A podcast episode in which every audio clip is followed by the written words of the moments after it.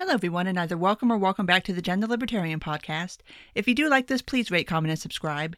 You can find me on iTunes, Google Play, Stitcher, SoundCloud, Spotify, YouTube, and on my Patreon page. So, a piece of news that I left off of the last weekly roundup that I did, which, I mean, that episode was already super duper long anyway. I'm sorry, there was a lot of stuff to discuss from last week, but on the 23rd, uh, Donald Trump had actually released his second term agenda officially. And under normal circumstances, like when somebody running for president releases their potential agenda for if they get elected, it's a bunch of stuff that's supposed to appeal to your base and, you know, all that good stuff. And normally I wouldn't particularly care enough to even talk about anybody's agenda when they're running for president, but um, a little bit of information that I forgot to tell you guys about the RNC was that they decided to forego adopting a new party platform for 2020. So they left in place the platform that they adopted in 2016 and did not change any of the verbiage or anything, which led to some rather amusing commentary online. Um, Neoliberal Project did a really good thread on this about how by not adjusting the language in the platform, all of the things that were in the 2016 platform that referred to this administration, referring to the Obama administration, would now apply to this administration. And that there were some things that were said that were even more true of this administration than the Obama administration. But setting that aside, what they decided to do was instead of actually crafting a new party platform and, and like voting on it and all that stuff, you know, part of the normal business of a political convention. They basically punted and said the party platform is whatever Trump says. So the GOP is right now officially the party of Trump. Do not argue with me on this anymore. They've admitted it that basically our platform is whatever this dude feels like doing. So, bearing that in mind, now I am actually interested in reading what Donald Trump's 2020 agenda would be because this is not just his agenda, it's the whole GOP's agenda because they basically have just, I don't know, given up on trying to do anything other than what Trump says because every time you put out some kind of plan or make a statement or whatever, Trump shows up to basically completely wreck whatever the hell it is you just said. So I think they're just waving the white flag and are just like, you know what? Whatever he says, whatever. We don't we don't care anymore. So bearing that in mind, let us take a look at what possible well, current president, obviously, but future President Trump's agenda would be. And it starts out President Trump fighting for you! Exclamation point. First section Jobs. Create 10 million new jobs in 10 months. okay, here we go again. Now, mind you, this is a presidential agenda, which means this is stuff that would have to be done on the federal level, not on a state and local level. Um, if somehow you've stumbled upon this and have not listened to any of my previous episodes, I start off my weekly roundups by pointing out what the unemployment numbers are for the week prior. And for the past, oh, couple of months now, three ish months, we have been having unemployment numbers in about the 4 million per month range of new initial unemployment claims. So, 10 million jobs in 10 months equals out to obviously 1 million jobs a month. Which sounds nice until you realize you've got 4 million people a month losing their jobs. And on top of that, and as of this recording, I'm recording this on September 3rd. I have not seen the jobs report numbers yet for August, but for June and July, um, without any kind of government intervention, um, both months saw an addition of 2 million jobs to the economy. So, I mean, it, it was it's two million jobs sounds nice until you realize there's four million people a month out of work. But that being said, private industry is already doing better than one million jobs a month. So, I mean, okay, cool. I mean, would still be like trying to like bail out the Titanic with a beach bucket here, but I mean, how, do you, how do you create 10 million jobs? Like, didn't Obama try to do this once where we, we did the, I forget, I forget what the name of the program was. It had a name, but remember the, the Make Work program where you, where they, they sent out money to states to hire people to like fill in the potholes and dig the ditches and all that stuff. And it was basically temporary work.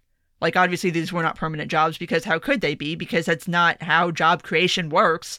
But are we going to do a jobs program again? Because, like I said, it didn't work out very well last time. And I believe, I, I'm sure if you went back in Trump's tweets, there would be a tweet about it. There's a tweet for everything, people. It's hilarious. But moving back to the list, create 1 million new small businesses.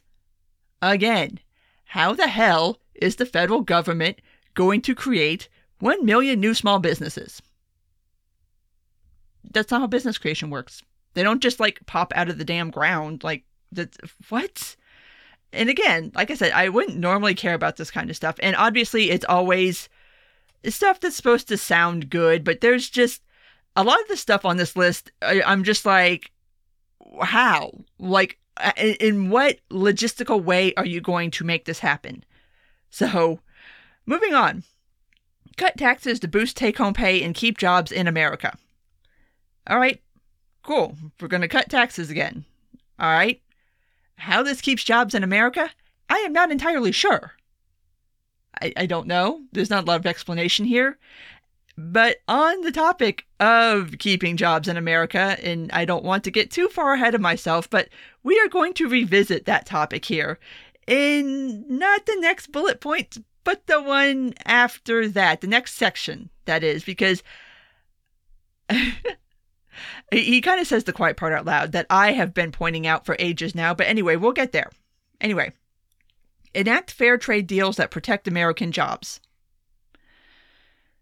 I pointed out on Twitter the other day and got a lot of pushback on this, but the idea that conservatives don't like socialism, and I wondered what exactly they think socialism is because what I generally accept socialism to be, which is a political and economic system that concentrates power of the economy in the hands of the state. That is how it is traditionally understood. Um, conservatives would like that, it seems to me a lot. And in order to do these sorts of things of protecting American jobs and keeping American jobs is going to involve a lot of state involvement in the market. And that is typically what we know as socialism. So, I don't know, guys. I'm a little confused. Moving on. Made in America tax credits. Okay. I mean, I guess that means I'm not entirely sure what made in America is supposed to mean. Like, assembled in America? Does it have to be made of entirely American sourced parts? Like, I don't. I, I'm not entirely sure what that's supposed to mean. Expanded opportunity zones. Opportunity zones are essentially spots that are identified by the federal government as places that could use a little fixer uppering. So you get these opportunity zones. And you get, well, not you, but states, localities get federal money to invest in kind of promoting these areas and building them up. And the the data that we have back on opportunity zones so far, as far as parsing like the investment versus what is what the return is, they're not all that great. Like it, it's good like it, it seems to benefit the states and the localities, but whether it actually benefits any businesses or local residents, it, it doesn't seem to be proportionate to the amount of money spent. So opportunity zones are kind of controversial probably not the best way to try to re- rehabilitate any kind of area that needs rehabilitation, but I guess we're going to be getting more of them. And then continue dereg- deregulatory agenda for energy independence okay, I, I can I can get down with that. I would like to see more of an emphasis on promoting nuclear versus just a kind of general we're going to deregulate the energy sector. I, I, would like to see something a little more concrete in kind of what direction are you wanting that to take. But again, I this is what it is. So Moving on to our next section Eradicate COVID 19. Buckle up, fam. Develop a vaccine by the end of 2020. It is September 3rd. Um, I don't know. There has been talk and rumors of vaccines that might come to market by the end of the year. I would not hold my breath on that. I mean, I like I said, it's September 3rd. We don't have a lot of runway left in 2020. Thank God.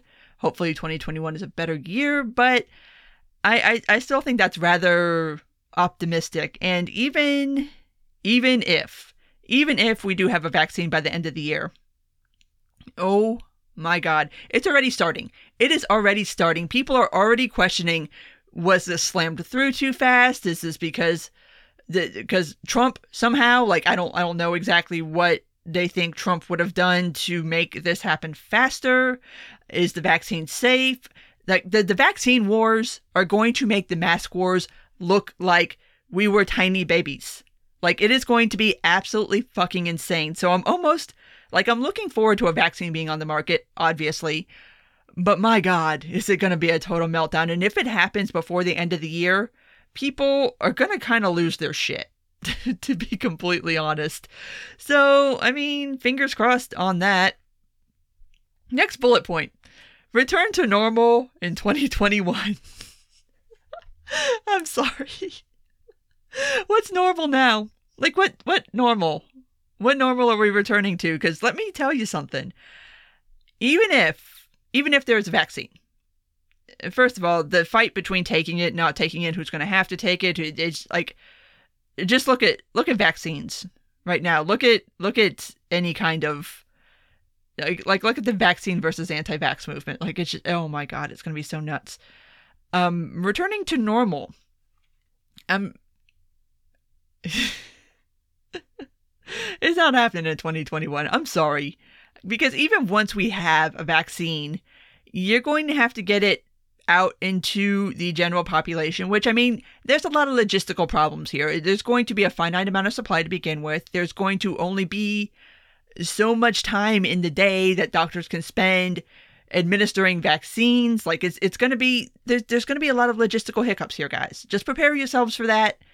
It's not some kind of conspiracy. It's just that you have 330 million people in the United States you're not going to have 330 million vaccines on hand when they launch. You're not going to have the capacity to put out 330 million vaccines. And then we're going to have to have the argument over who gets the vaccine first and who gets it last. And do we do this by risk? Do we do this by, like, say, we do the children first so that they can go back to school, even though they seem to be at this point the lowest risk population? I mean, it's, it's going to be nuts there's I, I don't expect 2021 to be anything approximating normal, but it's it's a nice hope. It's it's it's, it's nice. I optimistic, but okay. Let's keep on going. Make all critical medicines and supplies for healthcare workers in the United States. Okay, Here's my problem with this. And this is my problem, not just centralizing all of this in the United States, but centralizing it in any country. And this is the problem that we had with so much manufacturing coming out of China, which is that if something happens in that country, which happened in China, obviously a lot of the, the factories had to shut down because of COVID and they stayed shut down for a couple of months. If everything is located in one country and something happens to that country, you're pretty much fucked like you you really want your supply chains to be as diverse and disperse as possible. That way, if something happens in one spot, everybody isn't completely boned because there's nowhere else to get whatever it is, be it the the masks, the pills, the the PPE, whatever it is that you're wanting to centralize in one country. It's just like centralization of anything in one country is just a really really bad idea. And if anything, COVID should have taught us that lesson that overly centralizing anything in one country just leaves your supply chain really, really susceptible to bad shit happening and just having a global cascade effect on everybody. So, no, I don't like the idea of especially something like critical medicines and supplies. Like, my God, if something happened, I mean, we can have another pandemic. What if, what if, God forbid, we had another terrorist attack and they attacked those those supply factories? Like, what then? Like, it's just it's just a bad idea. Anyway, refill stockpiles and prepare for future pandemics. That's a good idea. We should do that. In fact, whatever happened to all of that PPE that the federal government was seizing from states? Where did that go? By the way, did anybody ever figure that out? Because I'm still curious. Remember that story I told you guys about it that, that back a couple months ago when states were trying to order their own PPE for their own hospitals and the federal government was basically just stepping in and like stealing their shit? Where did it go? Did it ever get distributed? Is it in a stockpile somewhere? Somebody follow up on that. Anyway, moving on to our next topic and our reliance on China. First one bring back 1 million manufacturing jobs from China. And I'm, I'm actually going to go and read this whole thing because all of this is of a piece. And this is this is the part where he says some of the quiet parts out loud, like I said. And I really wonder if people have thought this one through. So, anyway, bring back 1 million manufacturing jobs from China tax credits for companies that bring back jobs from China, allow 100% expensing deductions for essential industries like pharmaceuticals and robotics who bring back their manufacturing to the United States, no federal contracts for companies who outsource to China, hold China fully accountable for allowing the virus to spread around the world. All right, I want to specifically focus on the second and third bullet points the tax credits for companies that bring back jobs, and allowing 100% expensing deductions for essential industries that bring their manufacturing back to the United States. I have pointed out that if what you want is for manufacturing companies to reshore their facilities back to the US, there's there's going to have to be some kind of compensation from the federal government. I mean, they're not going to do it for free. They're not going to do it on their own dime. And to be completely honest, I wouldn't blame them for feeling that way. Like if you've already put millions to billions of dollars in investing in infrastructure and building up your your manufacturing, your your buildings, your your everything in another country and now you're being asked to scrap all that, I would expect some kind of compensation too. I'd be like, "Okay, well, how are you going to why why why would why would I do this? Like what's in it for me? What how am I supposed to pay for this? Like I've already spent all this money building these facilities out of the country. I, have got people employed.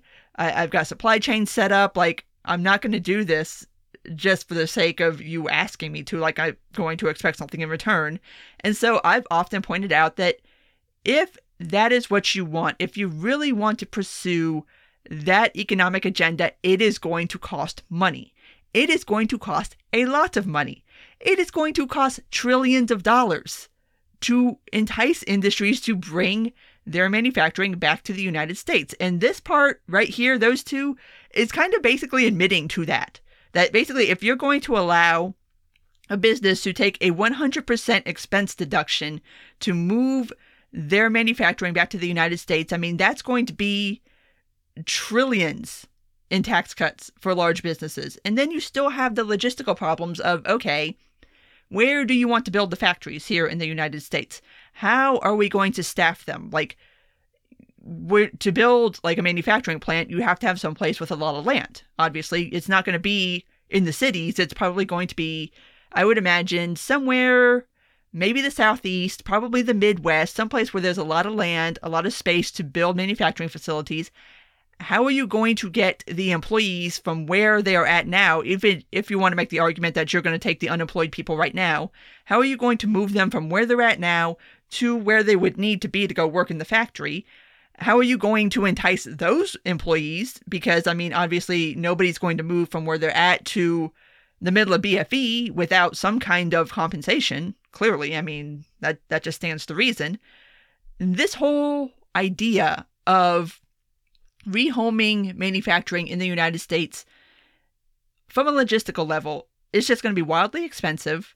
And also, there's going to have to be a conversation about the, the environmental impact of all this because Obviously, you bring manufacturing back here, manufacturing is dirty. It causes pollution. It's part of the reason why we started offshoring this stuff in the first place. So, how exactly is that part of the equation going to be sort of handled and dealt with? There's just, there's a lot, a lot there that never quite gets discussed. And this at least admits to the fact that in order to get companies to bring manufacturing back to the United States, the, the federal government's going to have to come up off some money. So, respect for at least admitting to that, but I don't know how many people have really sat through and like logistically thought this one through and just because it's one of those ideas that sounds good in your head. Like, yeah, we'll bring back manufacturing to the United States. I'm like, okay, well, you're going to need space, you're going to need employees, you're going to need to have some mechanism to entice companies to bring all this stuff back to the United States. Like it's it's a very complicated situation. And it's one that gets demagogued a lot. And I'm just like, no, guys, it's it's not it's not quite that easy. And then of course there's the idea of no federal contracts for companies to outsource to China. Well, my question is also kind of the same as my made in America question. Like, okay, what does outsourcing to China mean? Does that mean that you're getting like raw materials from China, that you're getting like halfway assembled items from China and then you're finishing them in the United States? What what does outsourcing to China mean? Like in a logistical sense that a business would be able to be like, okay, we're outsourcing to China. Like what there there's no there's no explanation as to what that would mean in practice. And then, of course, hold China fully accountable for allowing the virus to spread around the world. Good luck. Good fucking luck. Like, I saw a tweet the other day that Ayatollah Khomeini in Iran has time to criticize the Israel UAE deal, which, by the way, that's another thing that happened. Um, Israel and the UAE are normalizing their relations. Um, he found time to make an anti Semitic tweet about that, but he ain't got no time to tweet about Uyghurs. the Ayatollah of Iran does not have time to tweet about Uyghurs. Muslims being genocided. Nobody wants to talk about that. you think you're going to hold China accountable? I mean, sure, go for it. Give it your best shot. Don't hold your breath, though. Anyway, Moving on to healthcare. First off, cut prescription drug prices. And you'll notice a lot in this healthcare section, a lot of this sounds basically like it was ripped from the 2016 campaign because it pretty much is. His stance on healthcare hasn't really changed very much.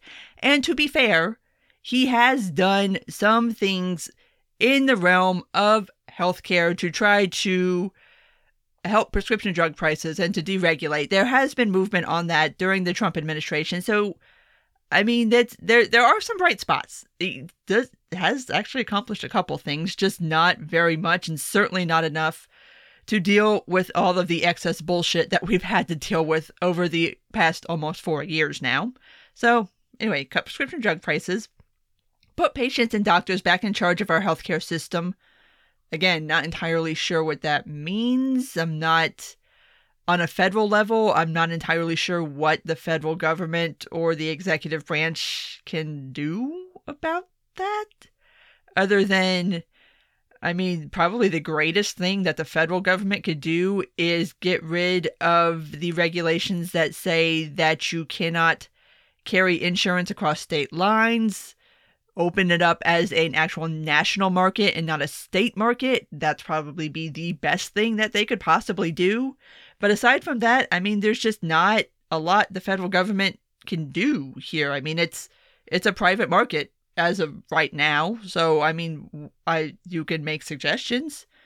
You, can strongly word uh executive order maybe i guess but what you can actually do i'm not entirely sure anyway we're going to lower healthcare insurance premiums. Again, how? End surprise billing. Again, how? Cover all pre existing conditions. Oh, okay.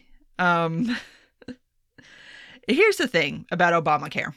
And this was something that I remember at the time of Obamacare being debated and passed, everybody knew but seems to have become like forgotten knowledge over the over the years and that is that the individual mandate was necessary in order for the pre-existing condition coverage to happen. Like in order for everybody to have their pre-existing conditions covered like everybody had to pay into the system. The individual mandate was a huge part of making sure there was enough money in the insurance sector to cover all of those pre-existing conditions so doing away with the individual mandate now you're back to a situation where you were at pre Obamacare, where people can obviously opt out of healthcare if they want and not pay money into it. So now you have this kind of lopsided thing where you want to cover pre existing conditions, but you also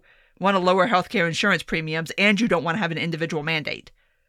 Like, money wise, this is just not, these numbers don't work so well. So it's just, it's interesting to me how people seem to have forgotten the purpose of the individual mandate.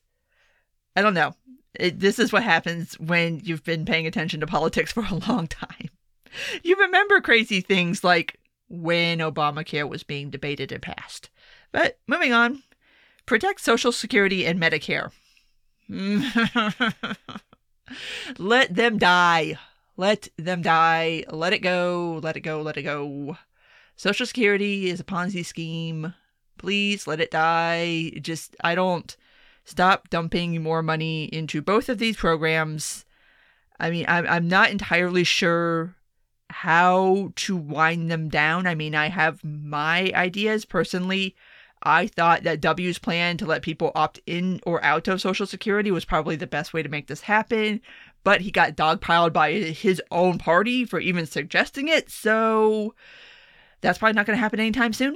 Um, so basically, this is just an admission that we're going to be dumping more money into Social Security and Medicare at some point over the next four years. Woosah. Protect our veterans and provide world class healthcare and services. Yeah, y'all, pro- you should probably do something about VA. From what I understand, it's not great should probably fix that because that is one where you kind of did make a promise to these people that if you go and you fight for our country and then you come back here, you're supposed to get the good health care. But VA often tends to be like the shittiest healthcare, and everybody who has the option of opting out of VA and going into private healthcare tends to do so. So, again, that's a problem that there's a lot a, a lot of moving parts for, and it's not just as easy as just saying, oh, we're going to fix the VA. Like, okay, you have to first of all admit what's wrong with it, which is that there's a lot of money dumped into it and not a lot in return. So, where is all that money going? Yeah. Again, one of those that gets kind of sloganeered, but is actually a serious problem that people have spent a lot of time looking into to try to figure out ways to fix it and maybe a serious discussion here would be a little more appropriate than just saying we're yay, VA. Okay, moving on to education. This one's only got two bullet points. First one provide school choice to every child in America. Please, please, please. And honestly, I do not understand why the Trump campaign is not hammering this issue more like right now. Like schooling this year is still a complete hot mess. There are schools that still haven't gone back into session, even though we are in September. There are schools that are trying to do in person but keep having COVID outbreaks. You have schools that have to do this online, but then people have to figure out what to do with their kids. And then it's just, and then, oh my God, it's such a mess. If you want to hear more about that particular mess, I have two episodes for you that I just did recently. Um, the one with Corey DeAngelis it focuses more on policy, especially the policy put forth by Rand Paul of decoupling school funding from schools and giving it to the child so that parents can engage in school choice and have that money that they pay out in taxes. So basically, they're not having to double dip. They're not having to pay these taxes and then also having to pay for another schooling option if they don't go through public schooling. And then I have an episode with Matt Welch that talks a little more about the anecdotal experiences of being a parent, trying to virtually teach two children, two small children in New York City, which cannot seem to get its act together for any goddamn thing right now. as far as schooling is concerned, or anything really. New York is just a hot mess. So if you want to hear more about those topics, go listen to those two podcasts. The other bullet point in this one is teach American exceptionalism. Bish, what are we, North Korea now? What we we do not need to teach American exceptionalism. No, we, we don't need to go back to Jingoism. Can we not do that? Like, just teach history. We don't just teach the damn history. And, and our history hasn't always been great. Yeah, totally. Teach that part too. We don't need to pretend like America is any better or any worse than it actually is. Like, just, oh my God.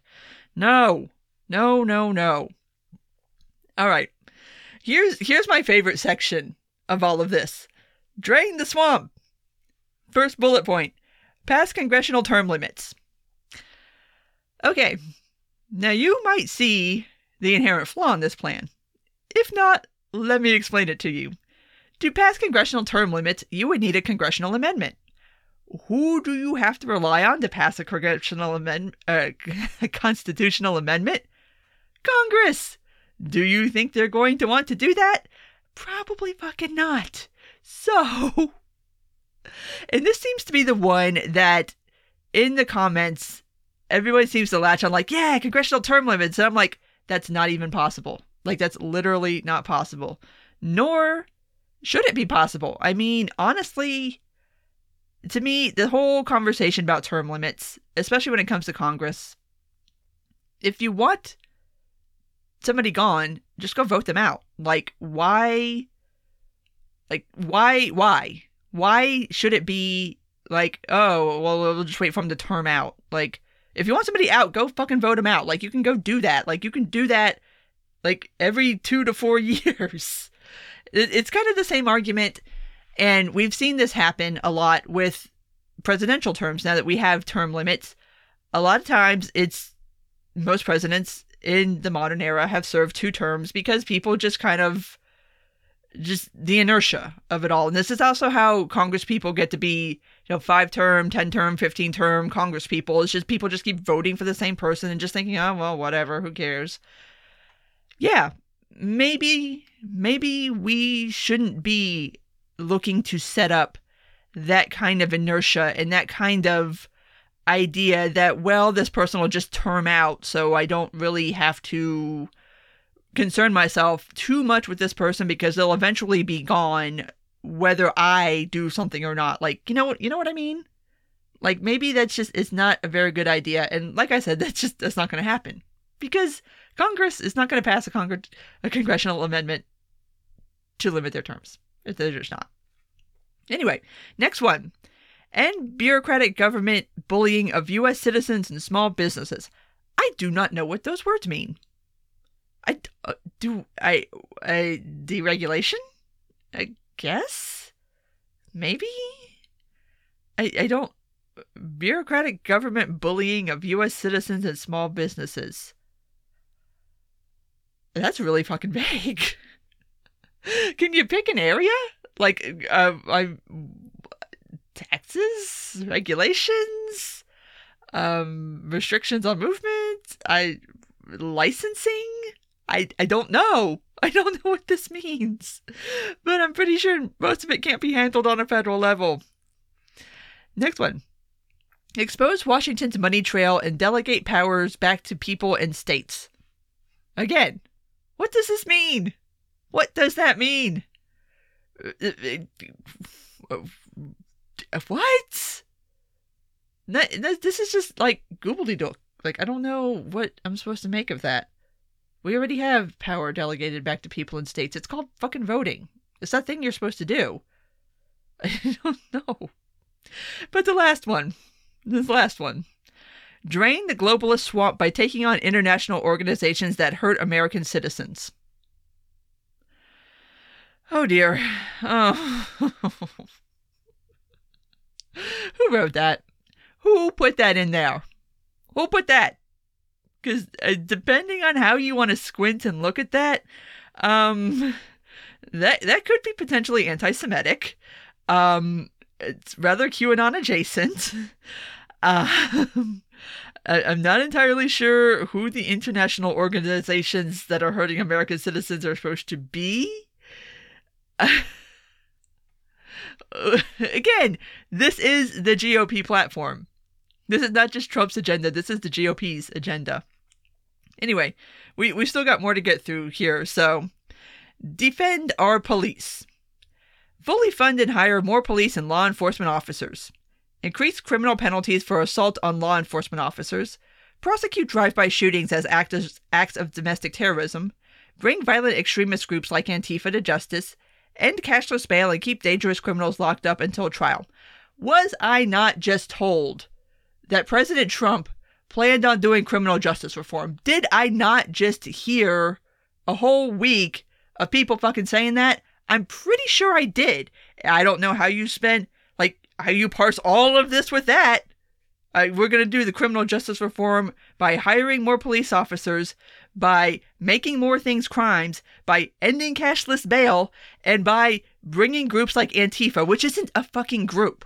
Antifa is not a group. It's not like ISIS or ISIL or Al Qaeda where you go join them and then you're a member of the group. Like it's not that's not how Antifa works at all. And by the way, is it Antifa or Antifa? I feel like we had a pronunciation change in the middle of everything, and I'm not quite sure which is which anymore. But I mean, how is this criminal justice reform? It's not. This is the opposite of criminal justice reform. Jesus Christ, people. My, I read the fucking room.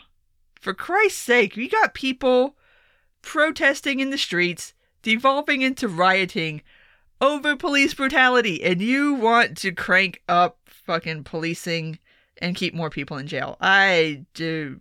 Mm-mm. Nope. Moving on. End illegal immigration and protect American workers. You know I love this section block illegal immigrants from becoming eligible for taxpayer funded wealth, welfare, healthcare, and free college tuition.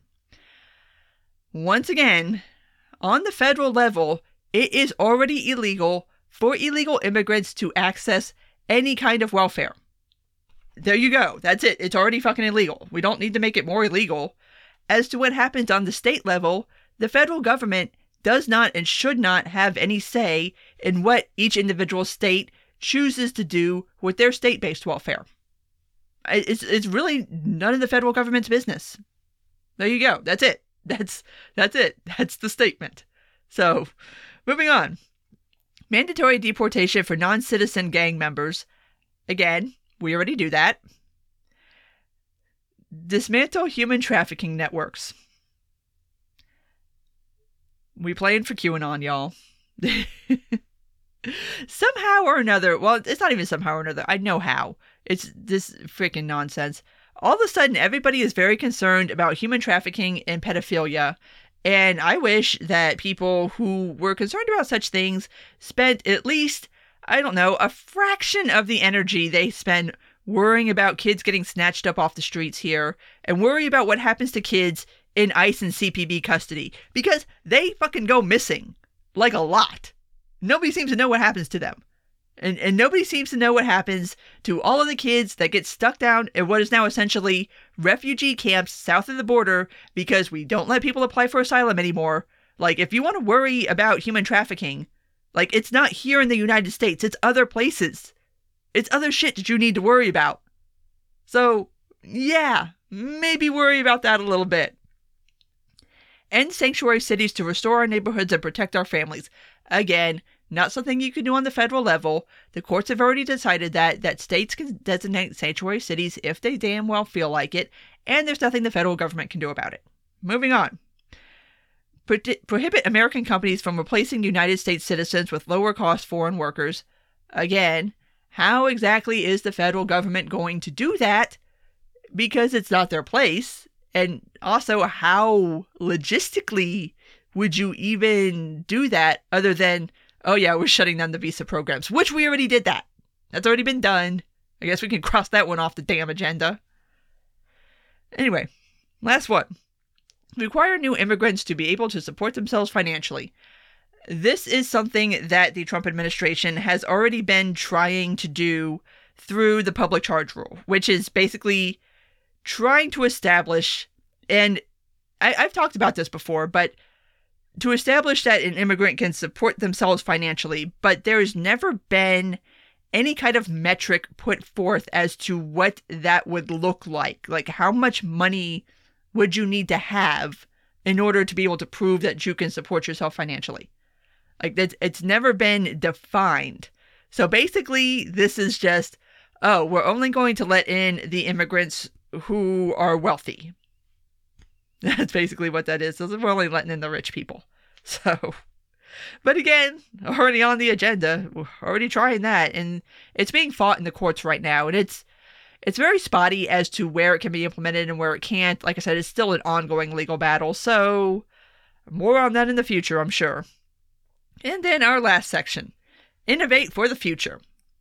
Launch Space Force, establish permanent manned presence on the moon, and send the first manned mission to Mars. Guys, um, 2020 is going to be the first year since World War II that our deficit will outstrip GDP.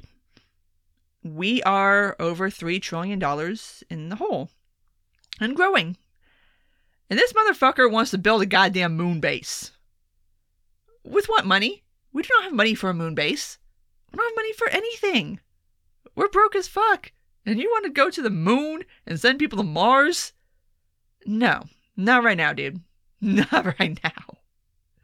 If you got any spare money laying around, you should probably pay down our debts. I'm just saying.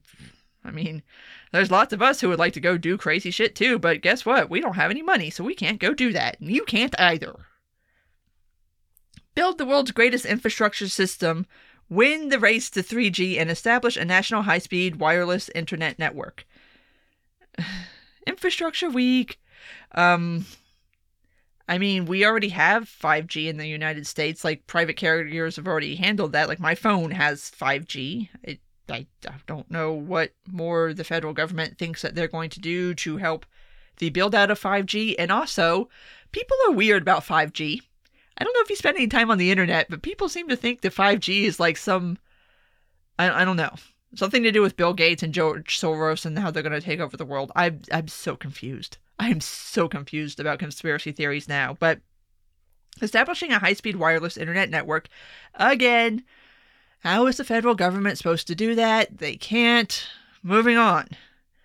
Continue to lead the world in access to the cleanest drinking water and cleanest air. May I suggest starting in Flint, sir? Um, yeah, we got some work to do there.